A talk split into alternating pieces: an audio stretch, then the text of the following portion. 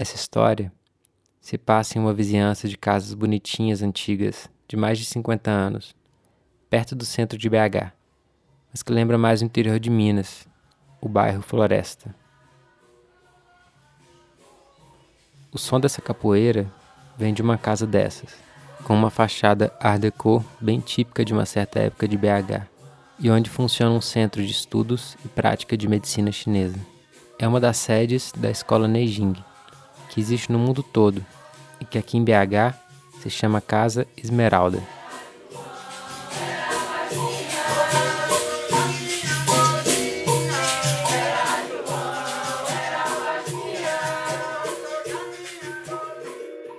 Todos, não tem uma pessoa que entra aqui nesse espaço e não percebe já a energia de aconchego, de amor, de apoio, muitas coisas acontecem ao redor da cozinha, do alimento. A cozinha é a, a, a, a primeira coisa que você vê quando chega aqui.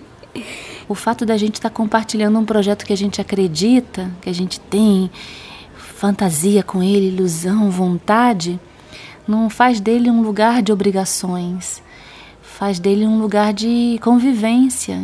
Eu acho incrível também não ser é, um lugar ser uma coisa muito livre, de, de não trabalhar com culpas. Ficar pensando que a espiritualidade ela está nesse sagrado que tolhe, que corta, que impede, que proíbe, a gente está entrando num sagrado que introjetaram na gente, que é a cultura cristã, né? que infelizmente tem muitas coisas lindas, mas que está muito deturpado pelas mentes e instituições.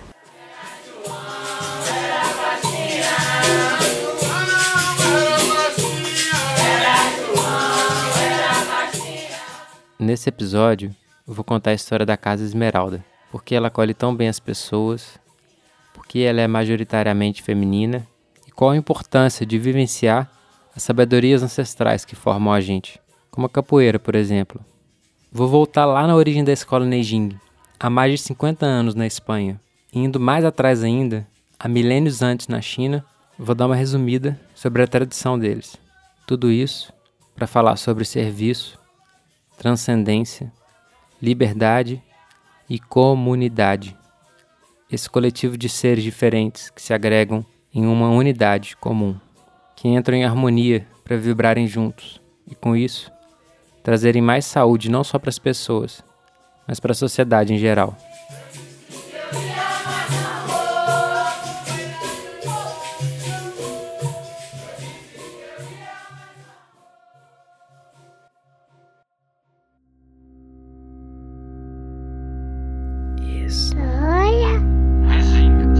Histórias vizinhas. O espaço físico da Casa Esmeralda já traz bastante essa ideia de acolhimento é uma mistura de vila com casa de vó. Vou começar então pela descrição física da casa, para depois analisar a alma dela, que são as pessoas. A Casa Esmeralda é propositalmente toda verde na fachada, com os detalhes art déco em cima e janelas com grades de metal, essas todas moldadas em formas bonitinhas. Entrando em um portãozinho lateral, tem um corredor grande e daí em diante Cristiane Ferraz, coordenadora desse espaço, é que vai te levar por ele. Antes de entrar nesse corredor, né, você se depara com a secretaria da escola, né, que está ali a Du, que é a nossa guardiã, que cuida de tudo, né.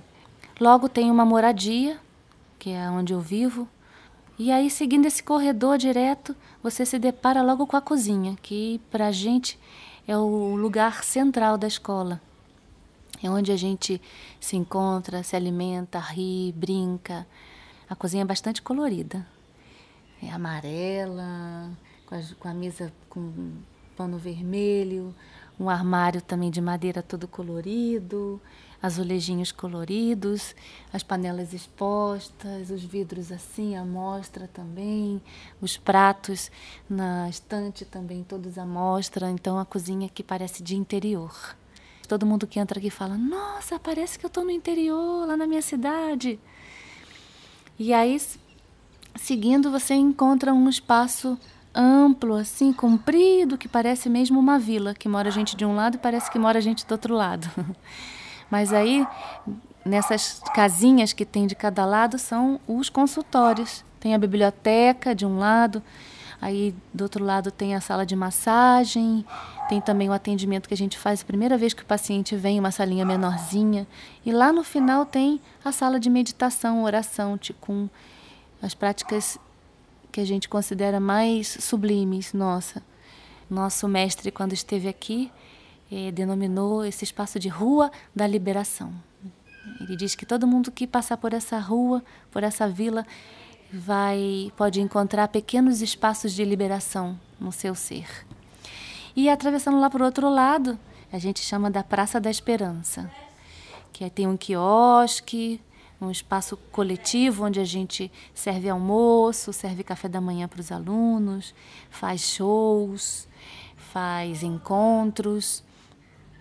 E lá também tem outra sala de aula e também uma moradia das outras professoras que moram aqui, que eu acho que ele ele é no formato do octograma.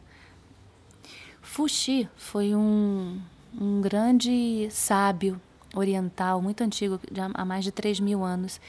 Ele, eh, contemplando o, a energética do ser, percebeu que a nossa forma de nos organizar energeticamente acompanhava oito passos. Então, nós fizemos o desenho, a arquitetura do quiosque em forma de, de, octograma para trazer essa energética da, do ser né, ali, como se quem estivesse ali embaixo estivesse é, entrando em contato com seu próprio octograma, né, com a criatividade do céu, com a calma do lago, com a luminosidade do fogo, né, com a mobilidade do trovão, com a penetração do vento, com o abismo da água, com a imobilidade da montanha e com a receptividade da terra, não que são os passos desse octograma.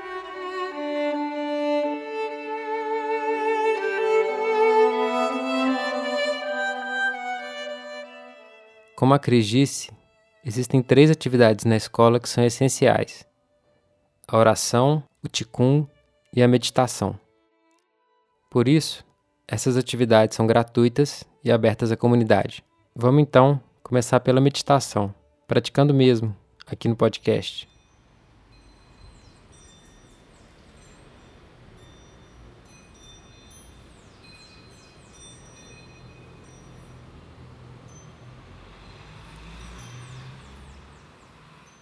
Fazendo uma respiração abdominal igual de neném, pelo umbigo, que é a nossa respiração mais profunda, subindo e descendo a barriga e não o peito.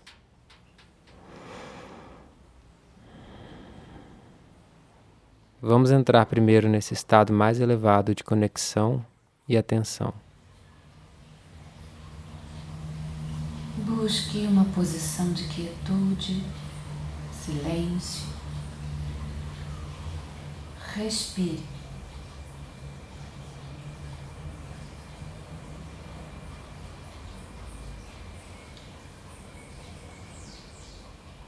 Por acaso, a oração meditativa do dia que eu gravei era sobre abrir os sentidos. Que seja a audição, então. Chamada orante. A chamada orante de hoje nos diz que os sentidos são os sabores da alma. Quando nos dispomos a saborear a vida, podemos nos prender em algumas armadilhas geradas por nossa própria cultura, religião, morais. Viciado agarrado em um sabor. Aí a alma, o ânima, se constringe, se aperta, se endurece, impede, através de todos os sentidos, saborear todos os sabores. E se estamos em oração, em meditação, em contemplação, segundo um sentido curativo, curador, sanante, é necessário se decidir pelos sabores da vida. Através da alma, através do ânima dos sentidos, esses sentidos que nos permite desfazer qualquer tipo de atadura, de grade, de cadeias, de jaulas.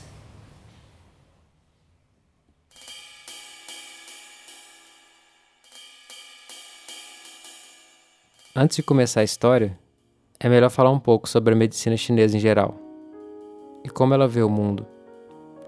Até porque esse episódio também está valendo ponto. É meu trabalho de conclusão do primeiro ano do curso para terapeuta que tem lá na Neijing. Algumas coisas que eu vou falar aqui não vão ter muita lógica mesmo. Primeiro, porque é uma história que não usa só o racional lógico. E depois, que é só um resumo bem pequeno de uma tradição milenária enorme de outra cultura muito diferente. Não é igual no Ocidente, que cada um tem seu livro sagrado único e de lá tiram tudo.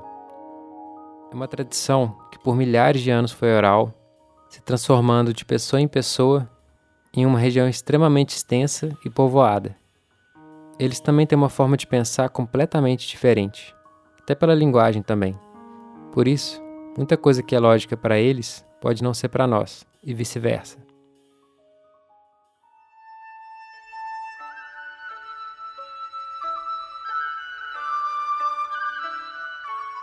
O conceito primordial dessa tradição oriental é a unidade, de que tudo parte de um mesmo princípio. É o chamado em mandarim de Tao. O significado literal dessa palavra é caminho, e nesse contexto espiritual significa o caminho de toda a existência, o método que tudo segue harmoniosamente porque tem o mesmo princípio. Por isso, é uma unidade. Lao Tse, um dos maiores sábios dessa tradição, diz que esse tal, esse princípio, é um mistério insondável, que não pode ser compreendido. Porque a existência em si é muito maior do que o ser, que só pode enxergar as coisas como ele próprio é, não como as coisas são em sua totalidade. Entender o tal seria medir o infinito, relativizar o absoluto. E se ele é tudo, também é nada. Porque se ele fosse alguma coisa, ele deixaria de ser tudo então. Mas dentro do paradoxo desse nada é que existem as coisas que conseguimos conhecer. E nisso, a tradição chinesa viu dois aspectos primordiais do ser: a contração e a expansão, o yin e o yang. Por isso é que o taijito, aquele símbolo famoso da bolinha dividida em duas metades curvas, uma preta com bolinha branca e outra branca com bolinha preta, representam na verdade três estágios do ser, e não dois. Começa com um tal completo, um ser absoluto. Pode ser representado por uma linha perfeita um círculo vazio. E esse ser perfeito, quando ele busca um centro de referência, acaba fazendo movimentos de expansão e contração existe na combinação inseparável desses dois. Então não é a combinação de dois elementos que se juntam. Ali estão representados três movimentos.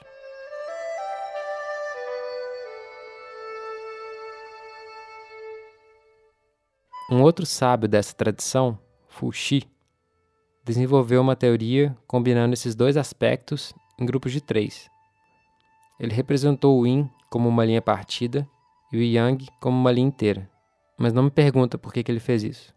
Dois elementos organizados em trio podem ser combinados de oito maneiras diferentes, que ele identificou como oito passos da formação do ser, o Bagua. É aquele desenho que se usa no Feng Shui para a organização do espaço. O Bagua começa então na máxima expansão, três linhas inteiras, quando o ser ainda é só um plano celeste. Está totalmente expandido, etéreo, misturado com o céu. A cada passo, esse ser vai se contraindo, conformando um aspecto, até se materializar completamente. E o último passo é representado por três linhas partidas, o máximo Yin. A partir daí, com os seres gerados e materializados, eles podem ser entendidos a partir de um outro esquema, que é o ciclo dos cinco reinos mutantes: água, madeira, fogo, terra e metal, nessa ordem. Lembra os quatro elementos da tradição ocidental, mas para o Ocidente, essa noção que vem lá dos gregos e foi usada até um pouco antes da era moderna, falava desses elementos como componentes dos corpos. Já na tradição chinesa, tem mais a ver com as fases da existência. Voltando lá no Tao, na ideia dessa unidade, é como se a mesma energia assumisse diferentes aspectos e características nesses cinco reinos durante seu percurso de existência. Por fim, essa energia fundamental que transita é chamada de Qi ou Qi.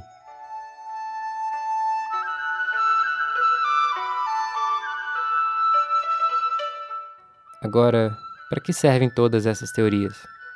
Elas são chaves para se entender praticamente qualquer coisa. Voltando lá no primeiro conceito do tal, um exemplo que é até comum no Ocidente é a gente dizer que algo tem um lado positivo e outro negativo, mas também pode representar o lado material e imaterial, o interior e o exterior, etc. Já o octograma de Fuxi pode servir para entender as coisas no nível teórico, abstrato como se desenvolve o feto antes do parto, como surge uma ideia de um projeto, e o esquema dos cinco reinos serve para entender a dinâmica da vida, em qualquer nível. E a tradição, durante milênios, foi ajudando e ligando vários aspectos a cada um dos reinos. Podem corresponder, por exemplo, às estações do ano, ao ciclo digestivo, às fases da vida. Antigamente na China, se dizia até que explicava as alternâncias do governo.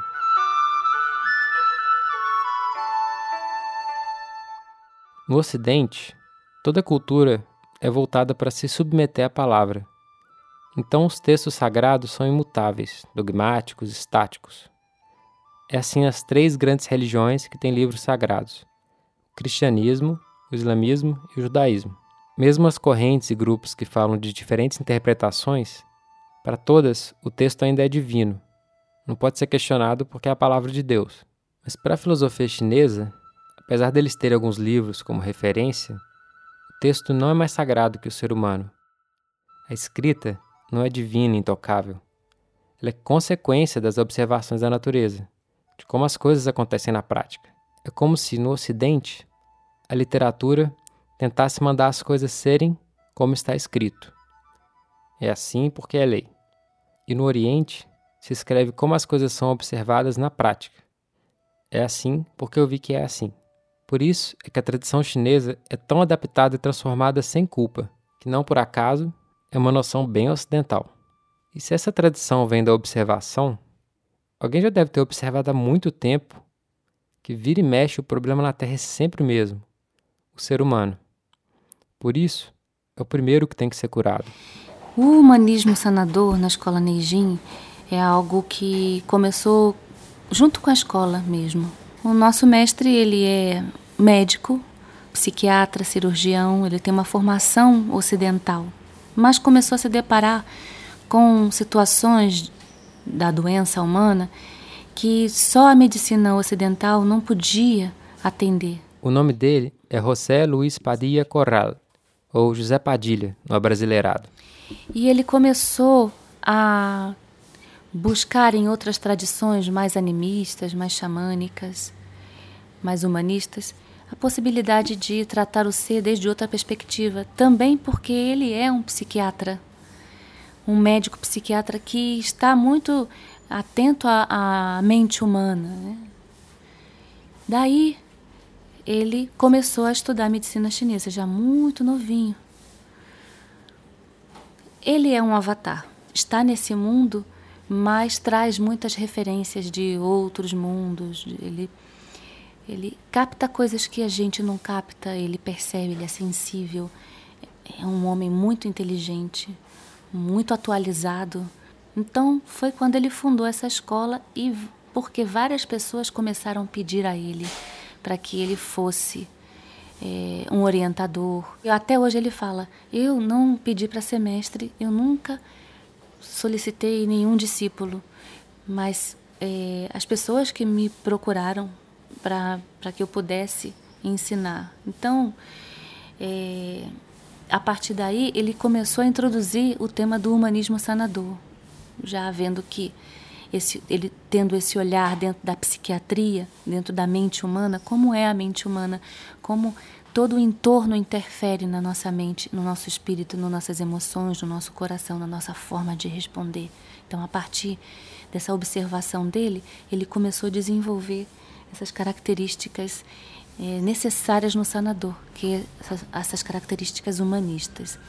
Não adianta que um sanador ter todas as técnicas de sanação se ele não entende a origem, a manifestação, o desenvolvimento de uma patologia.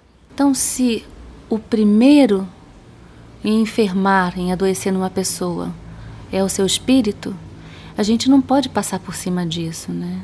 O espírito é, é, a, é a origem da enfermidade, depois ela se manifesta de diversas formas.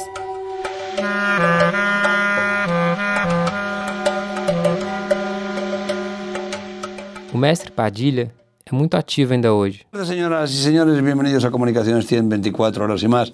Les habla J.L. Padilla, locutor e assessor deste programa que transmitimos. Escreve, publica, inclusive na internet, onde lança toda semana vídeos e áudios públicos falando não só da tradição da medicina chinesa, mas também comentando notícias, políticas e atualidade a partir dessa perspectiva humanista da Neijin. Um programa que busca tomarle o pulso a nossa espécie humanidade através dos meios informativos, agências informativas e através de nossos corresponsales. Gracias por estar nós. A sede da escola fica na Espanha.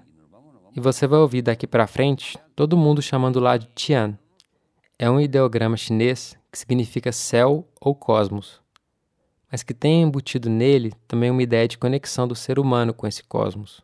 A casa principal dessa sede foi construída então no formato desse ideograma de Tian. E é lá que a Cris estava morando quando surgiu a ideia de começar a Neijing em BH. Essa escola aqui em Belo Horizonte existe há 11 anos.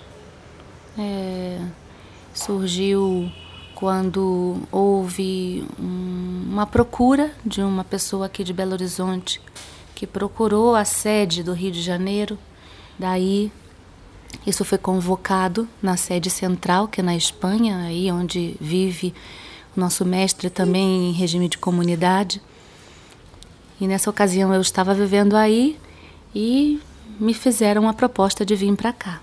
Eu sou carioca, mas chegando aqui me identifiquei muito com o lugar, né? Mesmo não conhecendo ninguém, chegando com essa egrégora da escola Neijin, logo fizemos um uma, um encontro, um bate-papo com pessoas. E vieram umas 15 pessoas. E a partir dessa conversa com essas 15 pessoas, começamos a primeira turma de formação, em 2009. Daí a escola foi se expandindo, né, que foi pouco a pouco é, agregando outras pessoas. Mas foi questão de persistir, né? A perseverança traz ventura sempre. Na medida que você persevera num projeto, mesmo que a princípio parece que a coisa não flui, né? Mas foi fluindo muito devagar, como um formato muito feminino. As características femininas são sempre de movimentos lentos, continuados, permanentes. E aí foi se configurando um grupo de pessoas que hoje somos nove professoras. Quando uma, um, dentro de uma espécie, parte dela, ou seja, a parte feminina, está deteriorada, se sente inferior, se sente escravizada, né? se sente dominada, a outra parte também sofre, né? porque é um equilíbrio aí. Quando uma mulher não sabe onde está, onde se colocar, parece que o entorno não se coloca também. A mulher, como uma figura central da terra, né? de centro, se ela está fora do centro dela, todo o entorno que ela participa se desestabiliza também.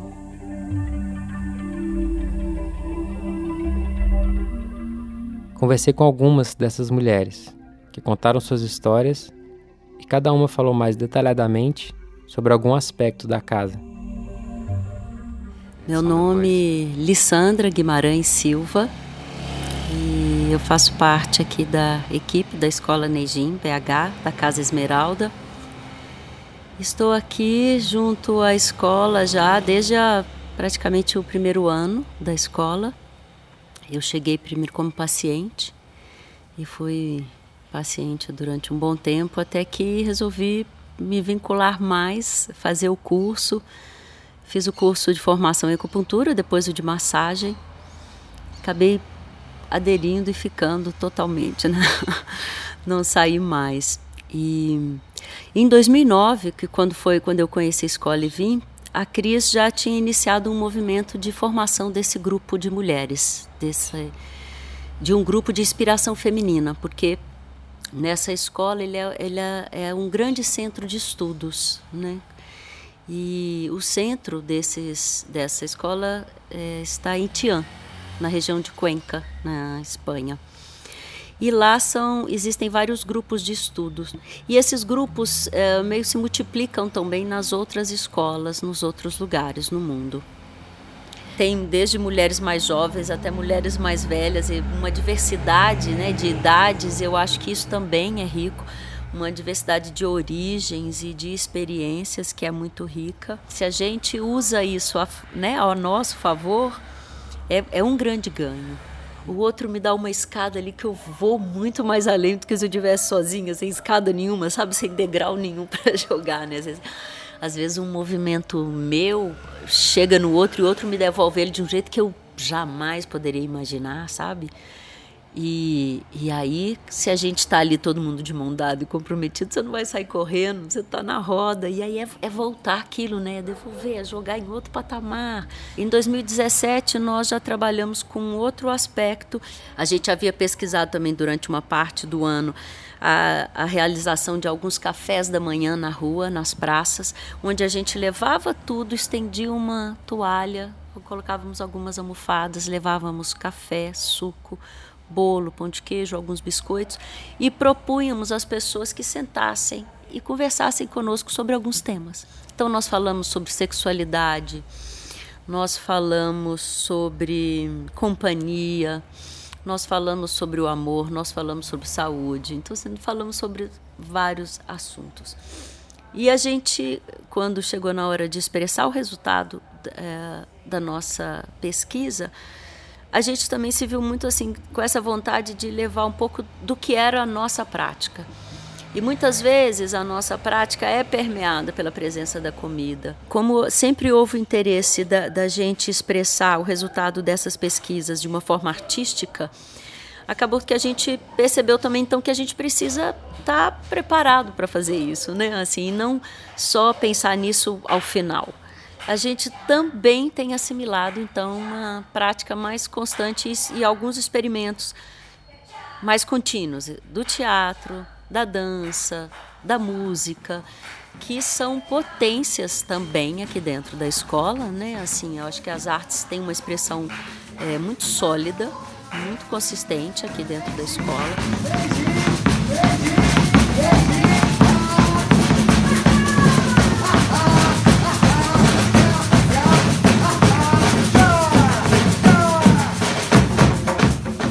Meu nome é Zaida Amapola Mojica Morales. Eu nasci numa cidade da Colômbia que se chama Tunja. Tunja é um estado que se chama Boyacá. Naquela região da Colômbia eh, existe a comunidade que Chipcha se chama. É uma comunidade andina e sua espiritualidade gira muito em torno às lagoas. Está aí muito profundo animismo indígena. Então eu sou uma pessoa muito animista. E as formas e o jeito de eu me conectar com esse animismo tem sido muito através da dança e do teatro, aprendendo as histórias, as histórias mágicas que falam de as ánimas do lago, as ánimas, os deuses das plantas. E realmente eu entrei em contato com a Escola Neidin através de um curso que, que a escola tem implementado já há vários anos, que são as danças sagradas. Eu tinha mais ou menos 25 anos, eu eh, acabava de culminar minha faculdade, eu sou nutricionista, e conheci eh, a pessoa que estava em Bogotá e eu falei para essa pessoa que eu queria estudar acupuntura y ella me convidó a tipo hacer como una vivencia de tres meses y morar mismo en la escuela de, de Bogotá E naqueles tempos, a escola de Bogotá ficava em uma favela, em uma comuna, eh, ao sul de Bogotá, num lugar cheio de violência, de pobreza. E eu fui e aconteceu que não fiquei os três meses, sino que já fiquei morando na escola. E foi uma experiência muito, muito especial que marcou minha vida, porque foi um trabalho assim comunitário intenso. Atendíamos mais ou menos diariamente eh, entre 300 pessoas. Depois viajei para Espanha, em Tian. Aí estive ano e meio morando na sede principal. E aí foi quando eu conheci a Cristiane Ferraz, que é a coordenadora da escola de Belo Horizonte, a professora encargada. Também conheci a Ida, inclusive nós três trabalhamos no grupo de danças, não? Durante esse tempo. A gente pertencia ao mesmo grupo que era o grupo de danças e estivemos aí trabalhando um tempo.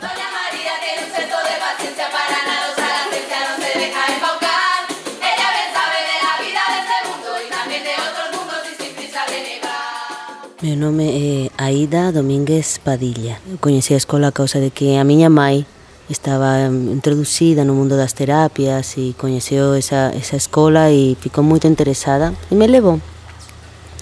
Naquele momento da minha vida eu não tinha interesse nenhum nas terapias, nem na sanação. Minha vida estava ligada fundamentalmente às artes, eu estudava arte. E, mas fiquei muito apaixonada pelo projeto de vida que propunha a Escola Neichin. Quando já cumpri 19 anos, eu fui morar a Tian. Além do, dos cursos de medicina, eu participava de todas as atividades, fundamentalmente a dança sagrada, e um desenvolvimento espiritual a través do movimento. Tínhamos vários grupos de música, eu estava num grupo chamado Healing Sounds, era um grupo que também criou um mestre e estávamos junto com o mestre cinco pessoas e fazíamos música improvisada fundamentalmente.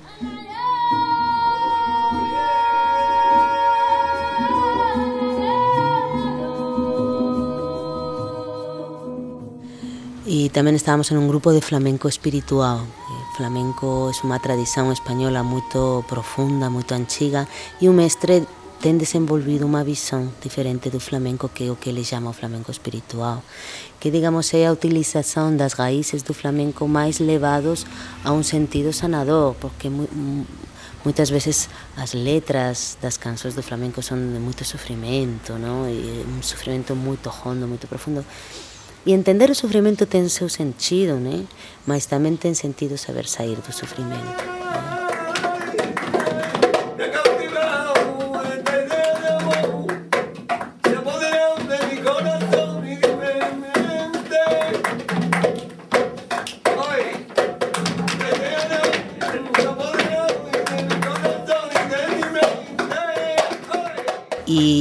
Por que cheguei aqui eh, e por que fiz essa mudança, não? de sair, digamos, de, de, de, sede central até aqui. Eu fiz uma viagem de dois anos por todas as escolas na Ichin, porque eh, levava um projeto de formação dos, dos grupos de pesquisa de inspiração feminina. Foi muito interessante eh, por todo que mm, compartilhei com todas as pessoas e também porque tive a partir de aí uma visão muito global da escola Neichin.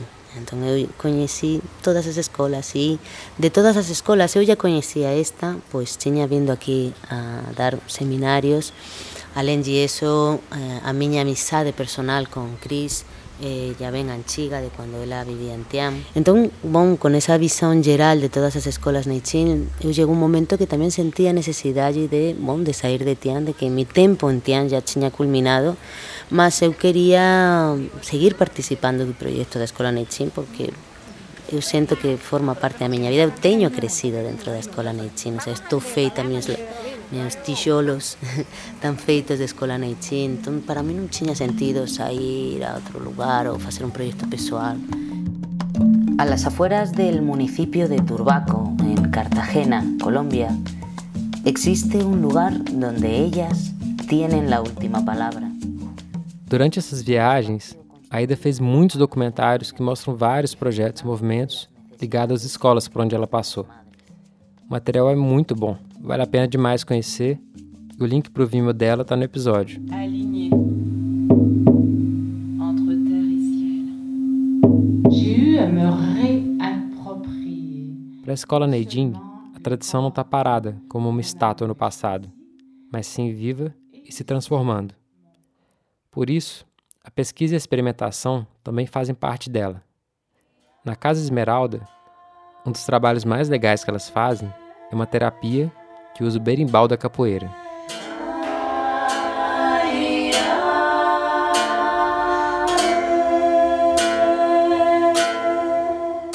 O berimbau é, é um instrumento de ressonância, ele ressoa, igual que uma agulha de acupuntura.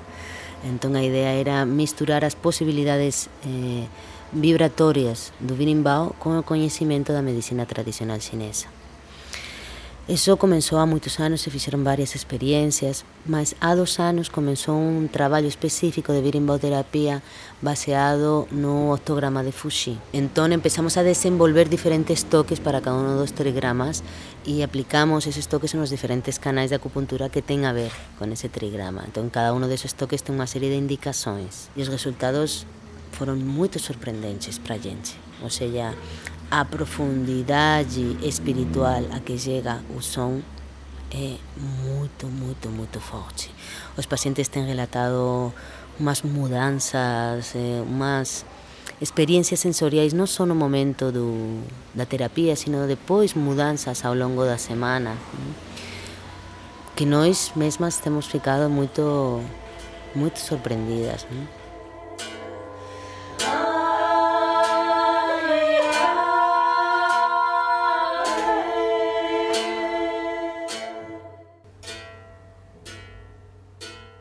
Também existe um dia e horário dedicado a atender pessoas carentes, que precisam, mas não podem pagar por um atendimento.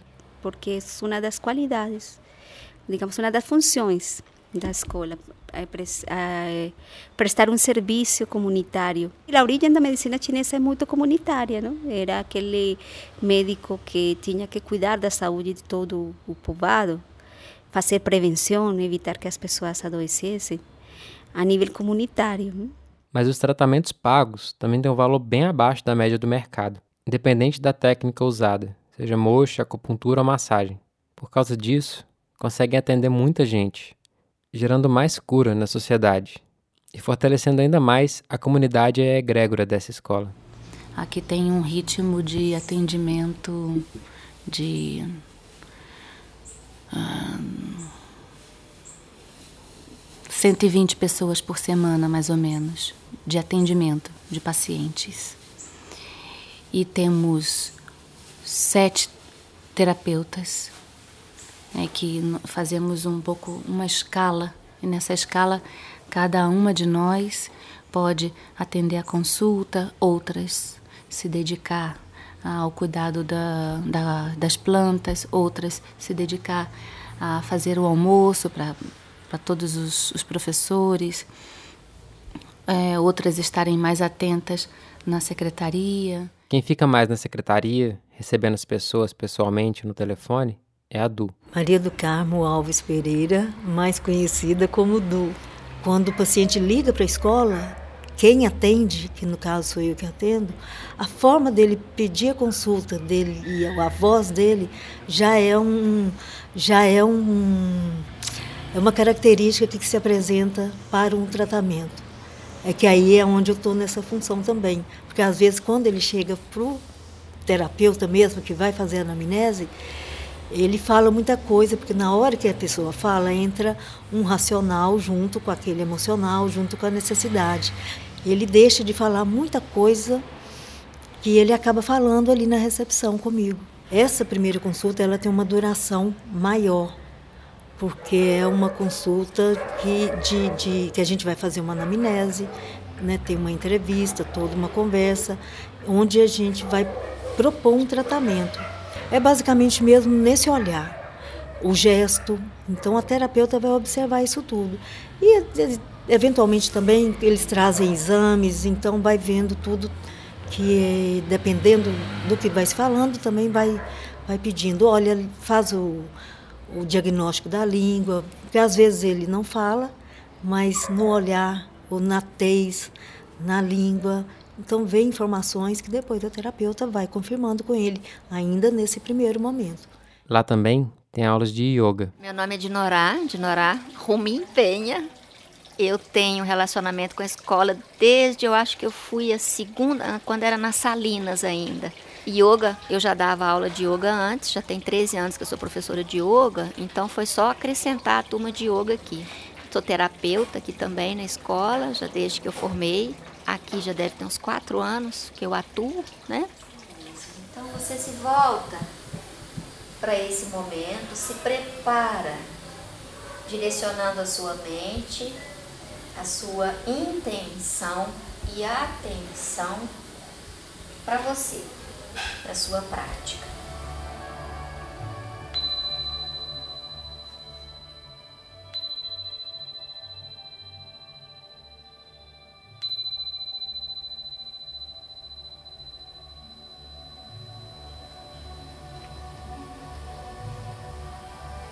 pouco a pouco, a consciência vai retornando ao estado inicial. Ouça os sons à sua volta, todos os sons dentro da sala, fora da sala, sem se apegar a nenhum.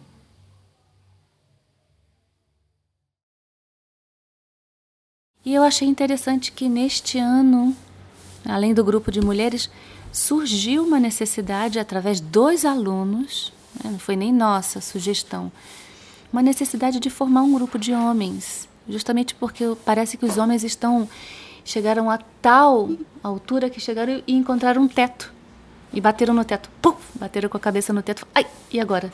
Para onde eu vou? Para onde eu vou? Para onde eu vou?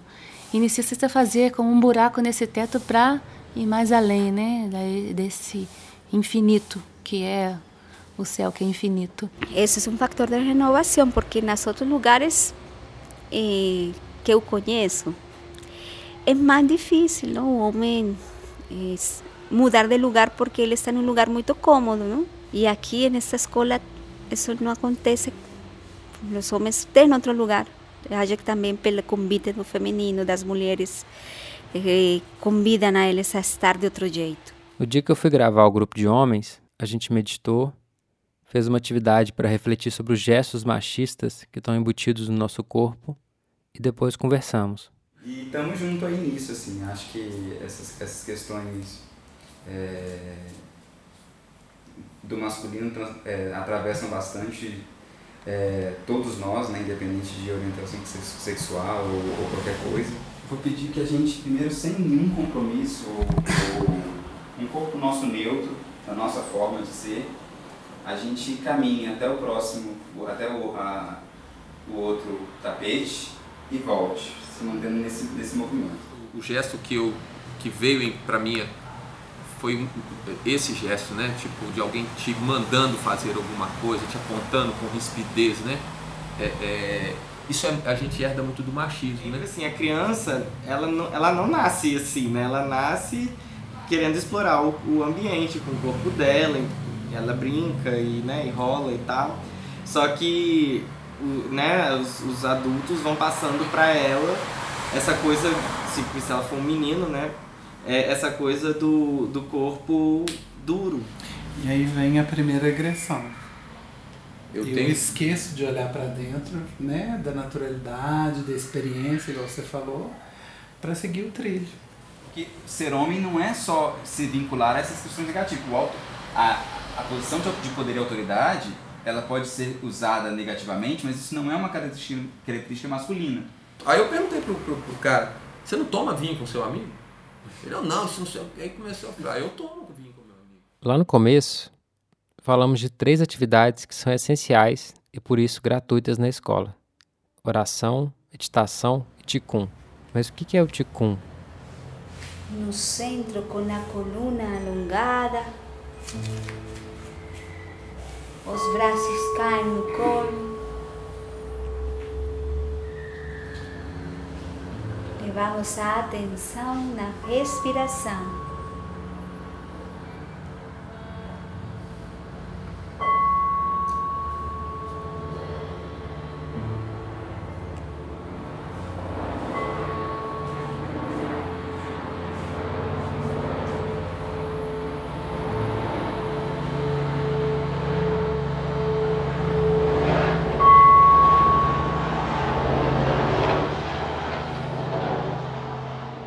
Qigong é uma prática respiratória. O mais importante a respiração.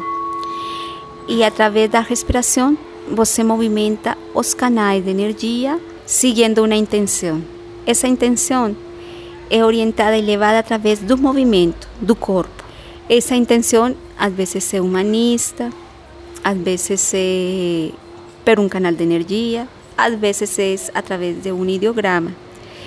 E nessa prática de desarmonização dessa energia e essa intenção, você realiza um processo de cura.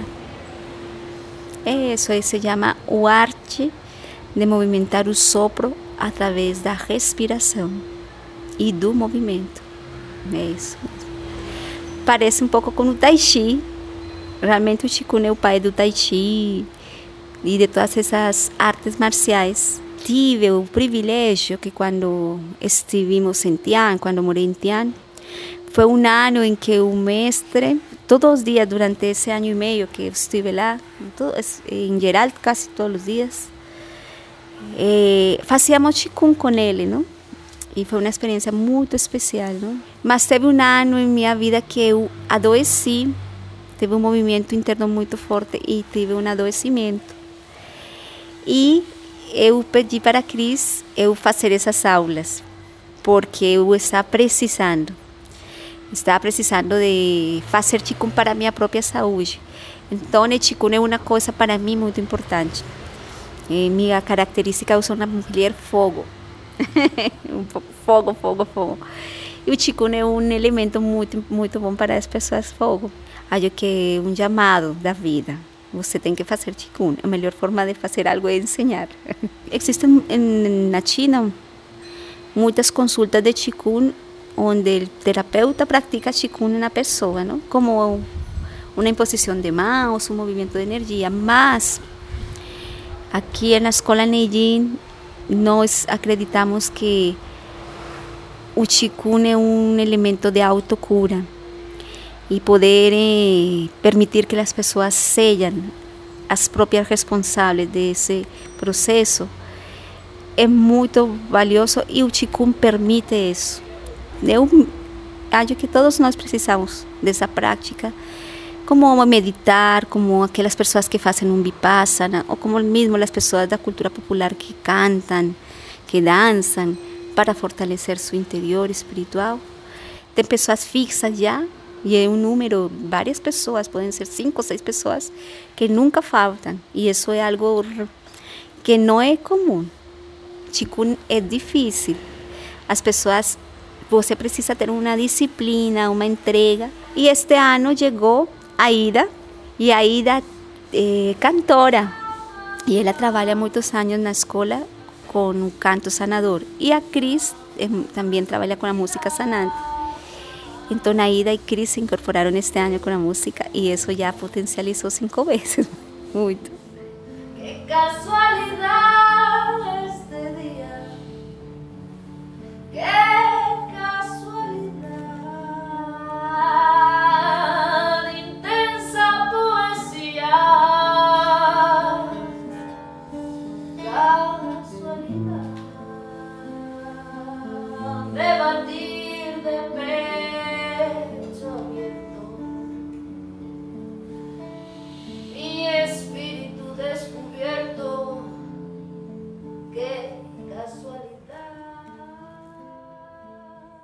quem quer se tornar um sanador ou sanadora, a Neijing também oferece um curso.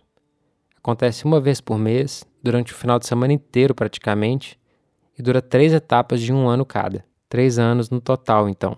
Isso significa que a cada final de semana do mês está acontecendo na escola a aula de alguma das turmas dos três anos. A princípio, a pessoa está formada num curso básico, né? entendendo que a medicina chinesa é infinita em sua, suas possibilidades, né? Mas é um curso básico que dá a possibilidade do terapeuta dar seus primeiros passos, né?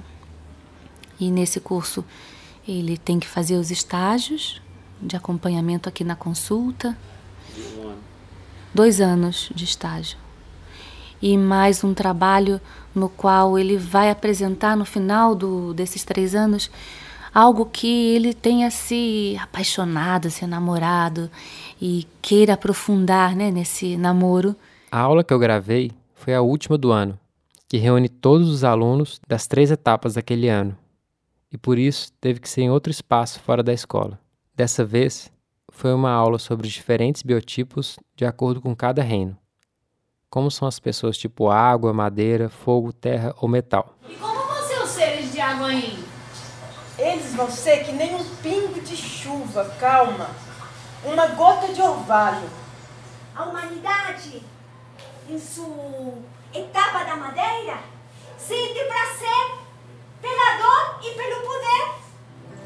A terra, a terra é a mãe, a mãe que nos dá sustento. Um momento muito bonito dessa comunidade da Neijin é a oração feita antes das refeições. A que vocês vão ouvir aqui foi do dia do aulão, mas enquanto eu gravava isso aqui, eu também ouvi as professoras fazendo a mesma oração antes de um lanche comum só entre elas, em um dia que a escola estava inclusive fechada.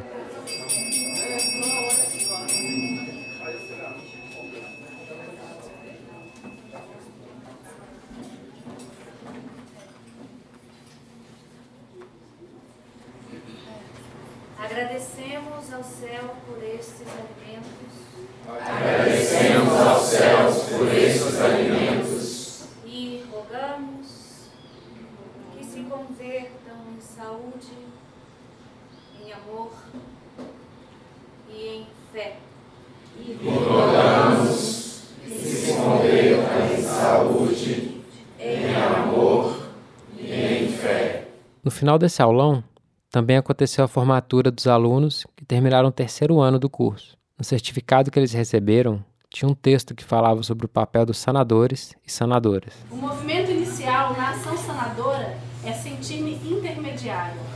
Assim me despojo da minha vontade para que a fé, vocação, esperança e intenção flua através de minhas palavras e de minhas mãos, permitindo a manifestação da decisão da força criadora.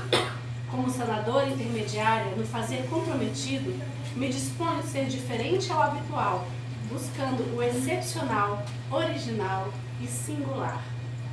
Sou força criadora com função de servir, servir, para que os olhos realmente vejam, servir para que o olfato reconheça, para que o ouvido escute e o sabor realce, para que o tato seja acolhimento para, o ser, para que o ser se sinta imortal.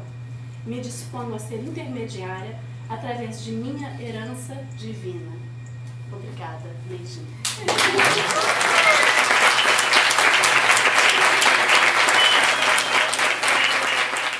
Conversei também com algumas pessoas que estavam terminando comigo o primeiro ano do curso. Sou Natália Gomes. Eu já conhecia Neijin.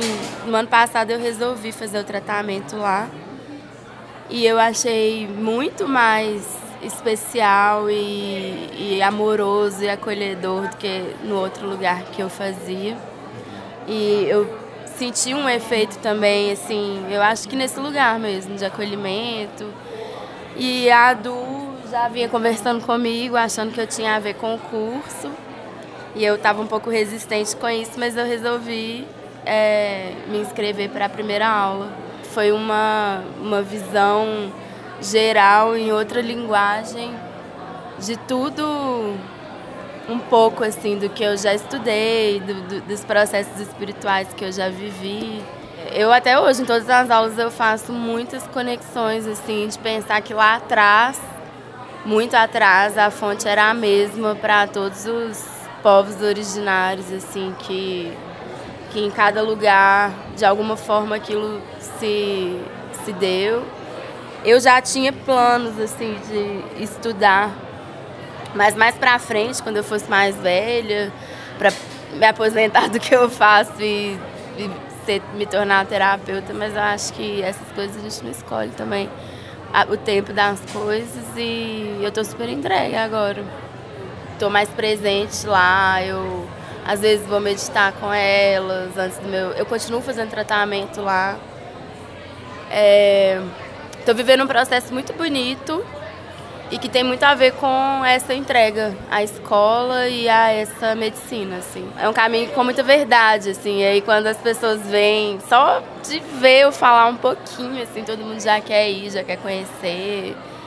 Não é um negócio que eu fico, gente, vocês têm que fazer. Não, tipo, flui porque porque tá sendo muito do coração, assim. Meu nome é Luísa Guimarães Nascimento. Eu conheci a Neijin, que eu fiquei viajando pelo Brasil. Todo lugar que eu viajava, eu procurava se tinha um acupunturista para fazer. Aí eu estava aqui em BH e procurando na internet assim um lugar para fazer acupuntura, encontrei a Neijin. E aí eu fui atendida pela Cris e foi muito maravilhoso, assim, eu meio que sei lá, no mesmo dia que eu entrei assim na escola, eu pensei, nossa, se um dia eu quiser estudar acupuntura, eu acho que aqui é o melhor lugar, assim. E eu gostei muito do atendimento, sabe? Assim, a humanidade com que eu fui atendida, sabe? A escuta. Muito, muito atencioso, assim, muito amoroso, né? E foi só esse primeiro contato, assim. E eu comecei a me aproximar dessas práticas mais naturais, de medicina alternativa. Primeiro buscando para mim, né? Assim, soluções para os meus problemas. E, e aí depois meio que pensando de passar isso para as outras pessoas, sabe? Quando eu vi, eu já estava meio que sei lá, dando pitaco no problema dos outros, sabe? Nesse sentido, assim. E aí passaram dois anos e eu decidi que eu ia estudar medicina chinesa. E aí eu fiquei pensando, ah, mas aonde que eu vou estudar? Mas aonde que eu vou estudar? Eu falei, ah, eu vou estudar no Neijin, lá em BH. E acho que a medicina chinesa é uma é uma dá uma base muito grande assim, né, para você olhar o ser humano de outra forma, assim, de uma forma mais integral mesmo. É, meu nome é Bruno Toshiaki, Watanabe Velar. Eu já sou reikiano, faço outras terapias, atuo como é, te, é, voluntária num centro de tratamento e acabou que uma coisa levou a outra que me fez estudar, estudar para ser um instrumento melhor lá. Estou aprendendo muita coisa, não só do lado da teoria, mas como ser humano também. Então eu espero, né, de me tornar, além de um sanador, que essa escola propõe, de ser um humano melhor que eu entrei. As aulas de humanismo para mim são os diferenciais. A gente entrava na sexta-feira sem saber o que, que era e a gente ficava né, ali penetrado e saía sempre pensando no que, que a gente podia fazer melhor, no que, que era nosso papel como transformadores, né? Afinal de afinal, né, como todo, como estava até no diploma, nós somos intermédio e somos os transformadores, os meios para transformar.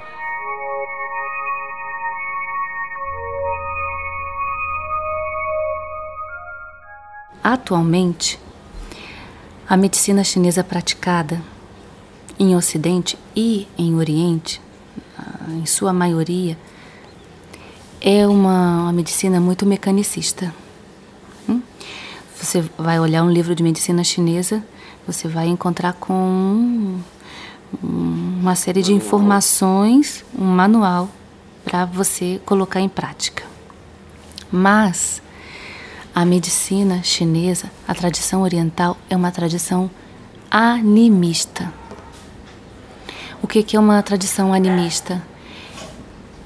Funciona, observa, vive em função do ânima. É, quando a gente vai estudar profundamente ah, o que é o Ti, né, o Ki, QI, Ti, energia, e a gente vai desmembrando esse ideograma de Ti, a gente vai vendo que é um sopro. Temos que observar como o sopro de vida se manifesta em tudo. Né? Como se manifesta no ar, no céu, no movimento das nuvens, como as estrelas estão. Né? desde coisas tão distantes como isso que eu acabei de dizer, até coisas muito próximas. Como que manifesta esse corpo que está tão próximo de mim? Como manifesta meu corpo? Tudo dentro dele, fora dele. Como que o meu interno se, se relaciona com esse externo. Toda essa observação é uma observação do ânima das coisas e dos seres. Então, se estamos aqui no Brasil, a gente acaba se aproximando a algumas tradições animistas desse lugar. Né? o, as tradições afrodescendentes, né, que faz parte da nossa história, do, do nosso pilar, da nossa é, cultura traz informações animistas muito fortes e presentes na gente, na nossa atitude. Então, se aqui nós praticamos um, uma arte de sanar animista, ela também agrega é, a, a ação, por exemplo, de defumar o espaço, já que a gente aqui pratica durante toda a semana é, a, a consulta, o ambulatório, e nessa prática a gente vai acumulando pequenas densidades, né, com o sofrimento, a dor e a enfermidade da humanidade. Ah, é um espírito ruim que chega. Não, não chega até aí. Né? Não chegamos até aí. Entendemos que o ti, a energia, ela, ele pode é, se conformar de diversas formas. Se essa energia se tornar densa no teu joelho, você começa a ficar com dor no joelho. Densa na tua cabeça, com dor de cabeça. Então, claro, se essa energia começa a ficar densa em um lugar, começa a gerar dor de cabeça pra gente, né? Então, a fumaça, ela vai tirando essas densidades do lugar também. A, a gente aqui mantém é, velas acesas em alguns lugares da casa. Uma é na cozinha, porque a gente considera que a cozinha é o lugar do sul, lugar do fogo, né? onde o fogo mantém a chama da vida. Mantém também uma vela acesa no lugar onde a gente faz as meditações, orações e contemplações. E também é um lugar onde tem que se manter uma qualidade de luz, de iluminação. Também a gente faz as práticas de yoga, por exemplo, que não corresponde à tradição oriental chinesa, né? corresponde a uma outra cultura também oriental, mas que, que vem de outros povos. Mas a gente considera que também é uma um, um, as práticas da yoga são práticas que trabalham o corpo e o espírito também. A própria capoeira, né? a capoeira, ela, sobretudo a capoeira de Angola que a gente pratica aqui, né? Como diz o mestre Pastinha, é um hábito cortês. A capoeira é amorosa, é um hábito cortês que cultivamos dentro de nós. Então, sendo assim, esse hábito cortês né, que a capoeira cultiva dentro de nós, também a gente pode considerar que é uma forma humanista de estar no mundo.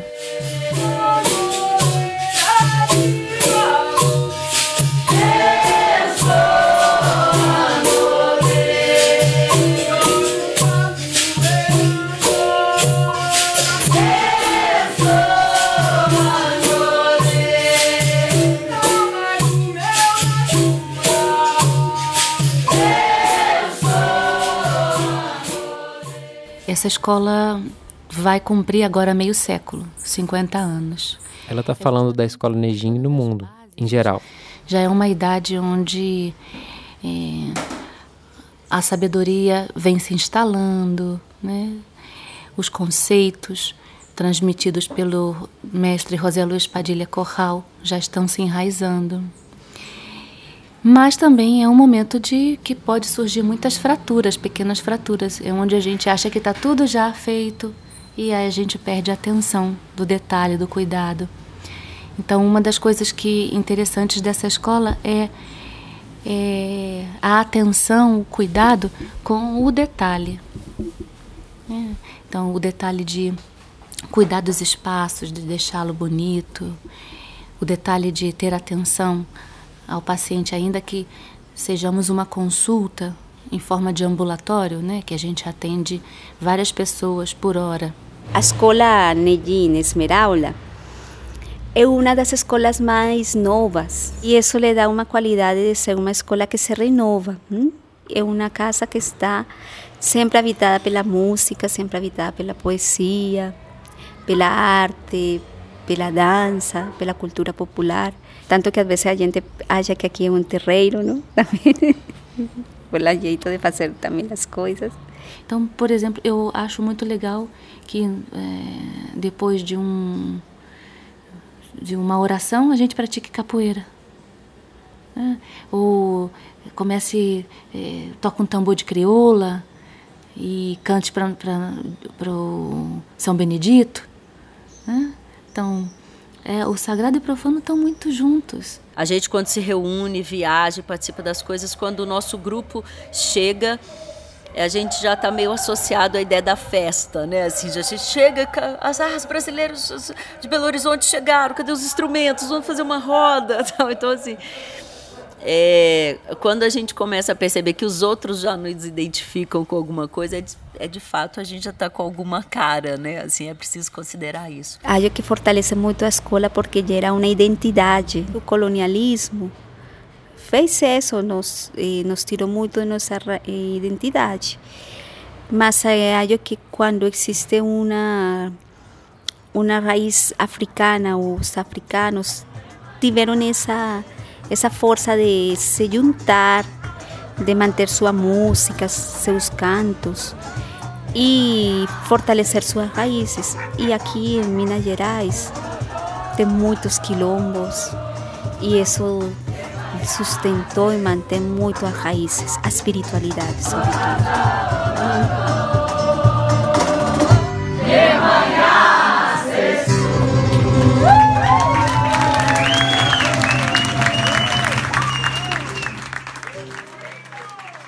cultura de cada um é muito importante. Pra, então, por exemplo, quando chega um visitante de outra escola aqui, é, ficar satisfeito de ver como a gente funciona, porque a gente costuma respeitar um pouco a cultura de cada lugar. Existe maior, eh, menos prejuízos eh, quanto às vivências de diferentes gêneros, de diferentes formas de viver, a sexualidade o amor, que acho que é muito importante, porque isso tem a ver muito com a saúde não? e com essa questão do humanismo. Nós vivemos um tempo onde as diversidades estão mais, cada vez mais contempladas. Né? A forma, por exemplo, de, de cada pessoa fazer uma coisa a forma de cada pessoa escolher sua orientação sexual, a forma de cada pessoa escolher a forma de se relacionar, de estudar, de realizar um projeto, está ficando tão diverso que a gente não pode se fechar em um, um modelo só. O que a gente busca aqui é não colocar as pessoas numa caixinha tratar de não entrar em julgamentos, em críticas, em é, comentários que vão contra essa natureza da diversidade. A diversidade incrementa a unicidade. Parecem duas coisas opostas, né? Mas quando, por exemplo, uma coisa ela ela cria uma diversidade tão grande que ela contempla o universal. Então, assim, ah, é, mas aqui é uma escola de medicina chinesa, por que, que tem capoeira? Porque a gente acredita na diversidade. Ah, mas por que, que vocês hum, colocam, sei lá, vela não sei aonde para rezar? Porque a gente contempla a diversidade. É, então, ah, a gente confia que os seres com suas diferenças podem agregar e construir algo que não é racista, não é xenofóbico, não é, é sim é humanista.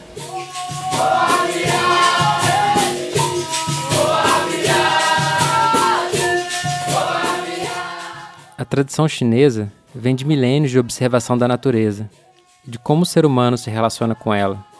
Mas a gente pode entender essa natureza ao nosso redor também como nosso bairro, a nossa sociedade.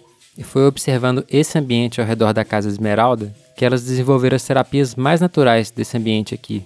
A terapia daquela casinha simples e calma, cheia de calor humano da avózinha lá no interior. A terapia das vibrações das heranças africanas, todas essas ânimas que formam nossa cultura. E a terapia da Casa Aberta, onde tem um terreiro que cabem todas as músicas e brincadeiras todas as formas construtivas de ser.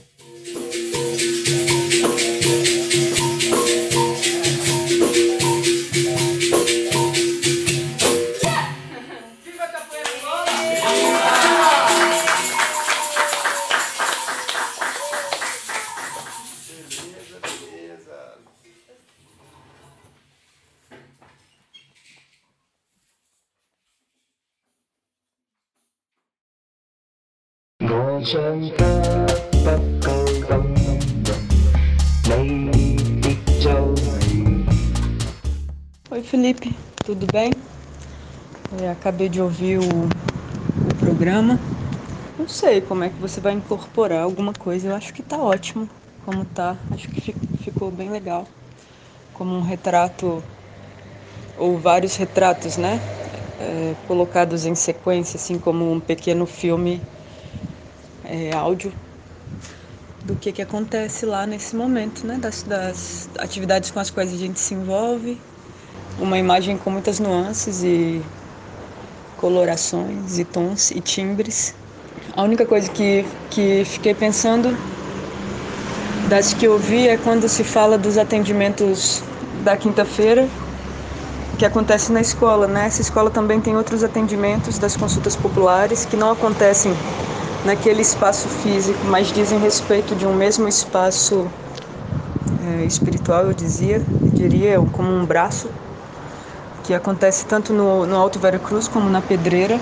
E para além disso, quando se fala do atendimento é, gratuito na escola e se fala das pessoas carentes, é um termo que me incomoda, né? Porque fica parecendo que é uma ação das pessoas de serem carentes e aí se apaga um pouco do contexto histórico no qual essa carência e essa disparidade social e econômica é gerada, né? Eu acho que já está é, fechadinho como está lá. Se não for exatamente isso que você precisa, me fala por aqui de novo, tá bom? Até breve.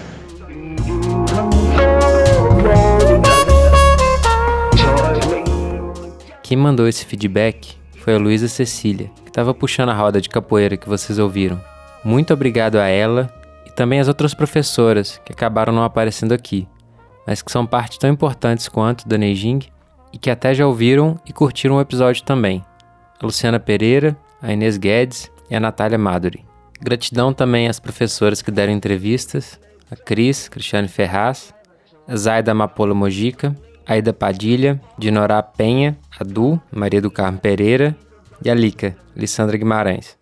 Muito obrigado também aos colegas do grupo de homens e que seja um projeto com muitos bons frutos. No dia que eu gravei, estavam Luiz Souza, Paulo Flávio, Fernando Jório, Rafael Machado e Matheus Magno. Gratidão aos colegas de curso que também deram uma palavrinha, a Natália Gomes, a Luísa Guimarães e o Bruno Toshiak. Os créditos das trilhas, todas do Creative Commons, estão nos posts do episódio. Às vezes, a gente parece saber tudo que rola no mundo, mas mal troca uma ideia com a vizinhança. É para mostrar a importância disso que esse podcast existe, para a gente conhecer melhor quem está próximo da gente. Muito obrigado pela atenção.